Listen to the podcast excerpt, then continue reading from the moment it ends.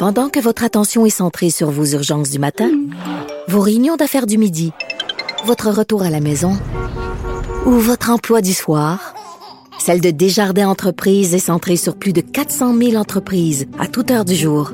Grâce à notre connaissance des secteurs d'activité et à notre accompagnement spécialisé, nous aidons les entrepreneurs à relever chaque défi pour qu'ils puissent rester centrés sur ce qui compte, le développement de leur entreprise. Le, commentaire de Steve Fortin, des positions pas comme les autres. Si tu veux nous parler des effets, euh, des impacts négatifs, des conséquences euh, néfastes du confinement, es-tu rendu un anti-masque? ben, tu vois, on, se parlait, euh, on se parlait toi et moi plus tôt cette semaine, puis j'avais évoqué l'intervention de euh, d'un environnementaliste, là, de, son nom m'échappe en ce moment, je pense pas parler de lui, mais euh, où il parlait justement de, de, ce qui se passait en Suède, puis il y avait un regard qui était un petit peu plus critique, on l'avait invité à Radio X. Ouais. Puis euh, là, là, c'est ce qui m'a frappé hier. Euh, j'écoutais l'excellente émission euh, à la CBC Radio One qui s'appelle Has It Happens, et puis c'est c'est un regard sur l'actualité que j'aime beaucoup pour prendre des nouvelles de ce qui se passe dans le rest of Canada. Et je n'étais pas au courant qu'il y avait eu une lettre qui a fait beaucoup beaucoup parler en Ontario. C'est plus d'une vingtaine de médecins, puis pas n'importe quel. L'ancienne chef du de l'infectiologie de, de l'hôpital pour enfants malades de, de qui était là, Susan Richardson. Et puis, elle était en entrevue et, j'écoutais ça, puis je me disais, ben voilà, voilà exactement le genre de contre-discours qui est très intéressant. Ces médecins-là, et, j'ai publié sur mes réseaux sociaux donc cette lettre-là, ces médecins-là ne sont pas contre le confinement et ils ne contestent pas la science qui est derrière euh, la COVID. C'est pas ça. Mmh. Mais ils se sont arrêtés à plusieurs éléments qui sont absolument capitaux et qu'il faut comprendre quand on parle du confinement, notamment des effets, des effets sur la santé mentale, des dizaines de milliers de chirurgies qui sont reportées, dont certaines chez des gens qui ont des, des, morbidités qui sont importantes et qui peuvent même causer plus de décès que la COVID elle-même.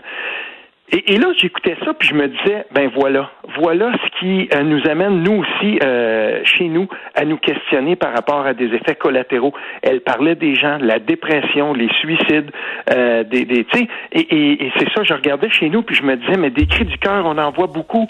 Je lisais dans le journal, dans notre journal, Jean-Luc Boulay, le chef qu'on connaît bien, qui était à l'émission Les Chefs et tout ça. Oui. Tu sais, puis il écrivait, il dit, ben, j'ai parlé à mon staff, j'ai appelé d'autres restaurateurs, malgré qu'il n'y a plus de touristes à Québec, mon restaurant mon restaurant allait quand même, tu on s'en tirait, mais il dit là, on met la clé dans la porte pour 28 jours, soyons sérieux.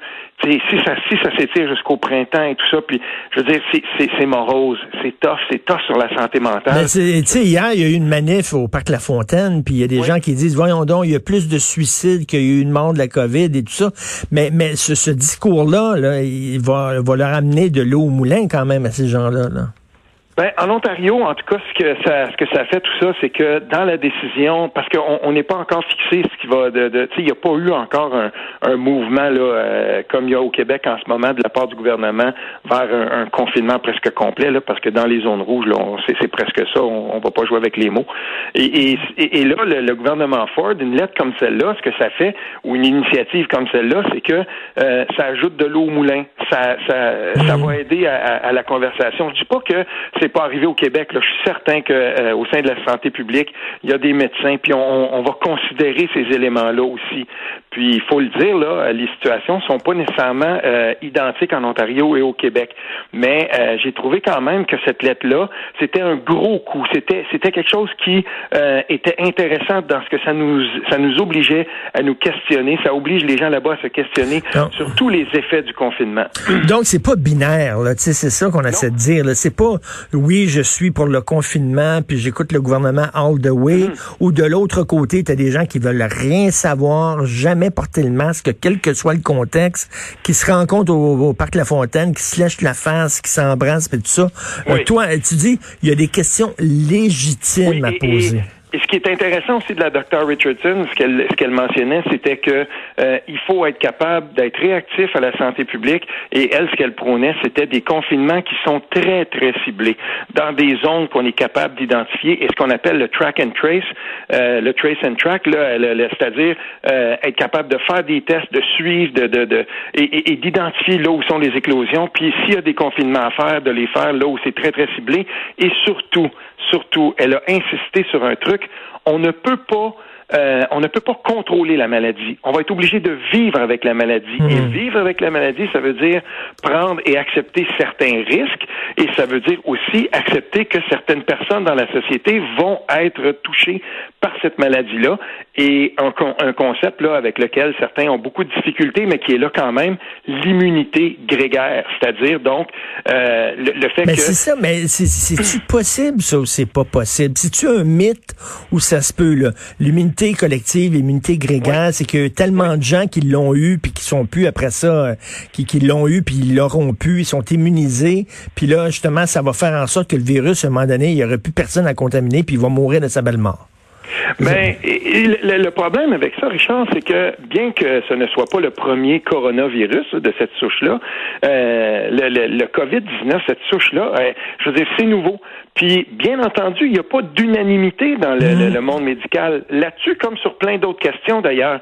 Et puis, euh, tu sais, c'est, et quand on se pose cette question-là, on aimerait que les gens soient, euh, la, population aimerait, euh, aimerait parfois que euh, on ait comme des certitudes, mais il n'y en a pas de certitude. Il n'y a pas de certitude par rapport aux vecteurs de transmission. J'écoutais hier un autre, un autre segment sur la COVID-19 où il y avait une médecin, il y avait une médecin à RDI qui disait, ben il y a eu quelques études par rapport au, au taux, à la virulence des des, des gouttelettes et tout ça. Puis quelqu'un qui est plus proche, il a peut-être été infecté par plus de gouttelettes. Est-ce que le virus serait plus virulent. Puis elle, elle euh, Claire Tremblay, l'infectiologue qu'on entend souvent, docteur Tremblay en tout cas. Puis là, elle disait, ben il y a eu quelques études qui ont essayé de se pencher là-dessus, mais c'est très difficile à étudier. Fait qu'elle, elle, elle, insistait, elle disait, ben tu sais, on peut pas conclure à, ça là 100%. Mm. Mais c'est pas une science parfaite non plus la médecine. On peut pas dire, par exemple, que euh, c'est, que, que on, on le sait absolument avec certitude par rapport à l'immunité grégaire.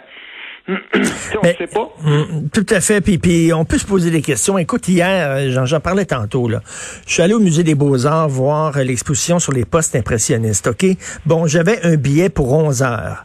Euh, que bon, j'ai attendu. Il y avait une file. Ceux de 11 heures, là, t'attendais puis tu respectais les, les, deux mètres. Tu mettais ton mm-hmm. masque. Puis là, après ça, ils te laissaient rentrer. Tu nettoyais les mains. Mais tu pouvais pas rentrer tout de suite dans la salle. Il attendait que les gens passent à une autre salle. Puis ils disaient, ok, tu peux y aller. C'était Steve hyper sécuritaire, hyper mhm. sécuritaire. Puis je suis tombé devant une toile de Chagall tellement belle, j'ai capoté, la beauté, euh, il y avait de la musique d'Eric Satie, ça me fait du bien à l'âme.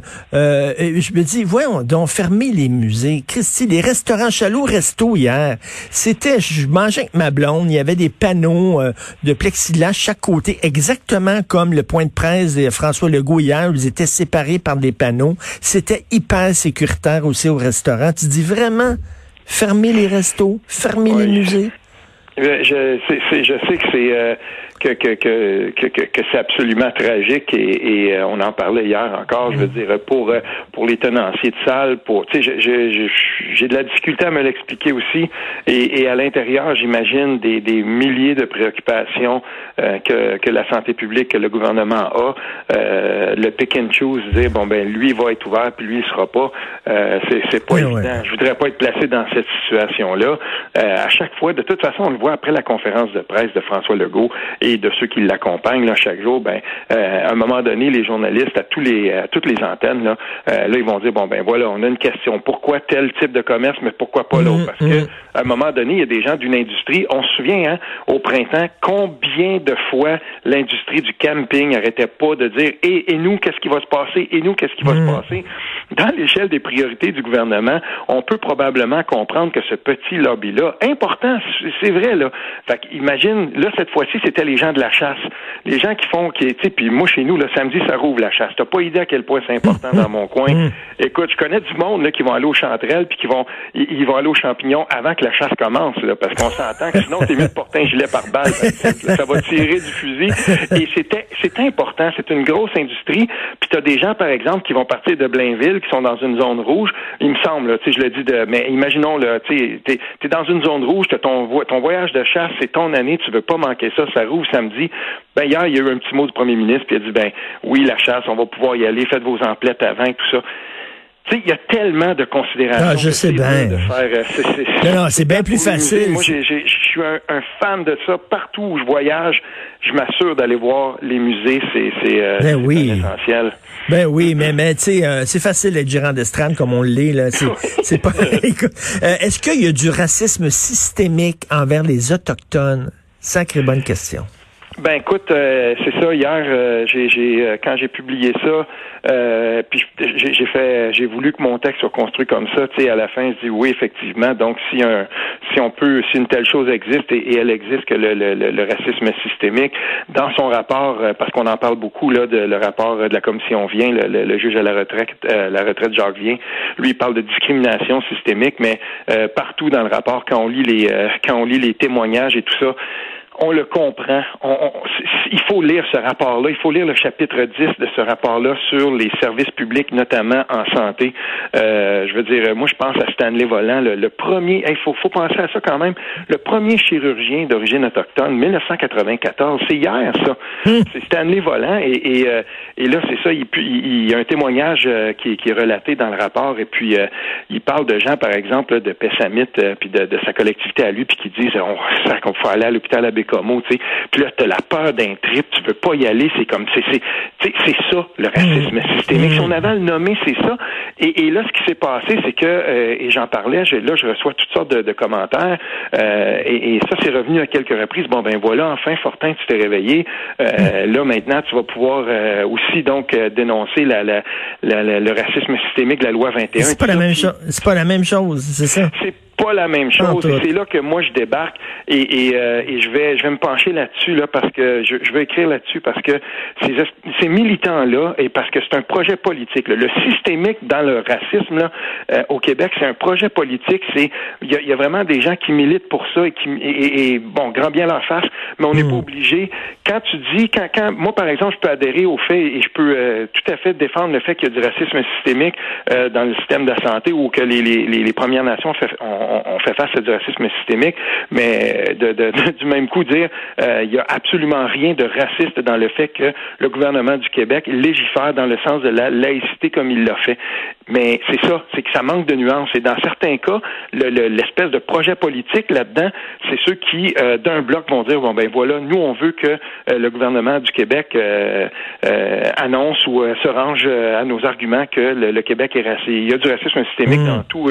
moi, moi, je débarque là parce qu'il y a des mm, mm. nuances à apporter là-dedans et souvent je trouve que ça manque de nuances. Totalement. C'est pas parce qu'on dit oui, il y en a envers les autochtones que nécessairement il y en a envers toutes les minorités, puis toutes les, communautés non plus là. Mais c'est vraiment scandaleux ce qui s'est passé. Puis le fait que, écoute, comme toi, c'est toi qui as mis ça sur, sur internet là, mm-hmm. euh, que que que, que on, on, disait il y a un an qu'il y avait des problèmes dans cet hôpital là. Oui, et, là, on apprend ce matin dans les pages du journal que le 23 août dernier, cette même dame-là, euh, Joyce Equashan, euh, est, allée aussi, elle se tordait de douleur, qu'il euh, y a une dame qui habite Saint-Charles-Borromée, c'est tout juste à côté de l'hôpital, pour ceux qui connaissent un peu le coin, là. Euh, et, et, là, ben, cette dame-là était là, puis elle-même est préposée, d'après ce que j'ai compris, puis est allée voir parce qu'il y avait, je veux dire, faut, faut pas l'oublier, là, ça excuse rien, mais tabarnouche que je tu sais, t'es infirmière, là, dans un hôpital en ce moment, puis c'est vrai là, que c'est une charge absolument là, euh, énorme, mais euh, elle se tordait de douleur, cette dame-là, le cri jusqu'à 2 heures du matin. C'était la même dame et on passait à côté d'elle et, elle relatait, la, la, citoyenne de Saint-Charles-Borromée relatait que plusieurs fois elle a entendu, elle va-tu fermer sa gueule, puis ah ouais, donc c'est des hmm. commentaires. Et, à un moment donné, là, euh, je veux dire, ça, ça se peut pas. Et c'est ce que je dis dans mon texte aussi. il y a une affaire là-dedans, moi, qui, qui me, dont je suis absolument certain ce qu'on a entendu hier, euh, ou ce qu'on a entendu là, de, par rapport à la mort de, de, de cette, de cette dame-là, de, de Manouane, là, c'était probablement pas la première fois que, qu'elle se faisait euh, accueillir comme ça. Puis là, depuis ce qu'on entend, c'est, c'est que dans plusieurs hôpitaux du, du Québec, des, des, je veux dire, il y a des gens des Premières Nations qui ont vécu des expériences. Oui, et là, il y a un mouvement comme MeToo, c'est-à-dire qu'on demande euh, justement aux Autochtones, si vous avez vécu des, des expériences comme ça, dites-le, faites-en part, puis écoute, je pense que ça va être comme un feu de brousse cette affaire-là. Ben, c'est, il, le faut. Puis, euh, je veux dire, j'ai, j'ai, moi-même euh, eu la chance. j'ai, j'ai encore des amis. Euh, j'ai encore des amis qui, qui, qui, sont qui sont autochtones. je pense à mes, amis de Rapid Lake, par exemple, qui, qui ont connu ça, qui voient ça. Puis, ça, ça, ça ça de penser ça, mais c'est pas la même chose. Et puis, je veux dire, quand, quand tu es autochtone euh, dans ce pays-ci, ben la discrimination, c'est pas juste euh, une anecdote. La discrimination, c'est systémique. Tu la vis tu, tu existes dedans. Merci, euh, Steve. Puis euh, écoute, j'invite les gens à aller euh, lire ton fil Twitter, voir ta page Facebook, parce que tu relais souvent des informations qui ont, qui ont passé sous le radar, mm-hmm. parce que tu épluches, toi, plusieurs journaux, puis t'es comme t'es comme ma revue de presse hein, personnelle. Merci, Steve Fortin. Salut, bonne journée.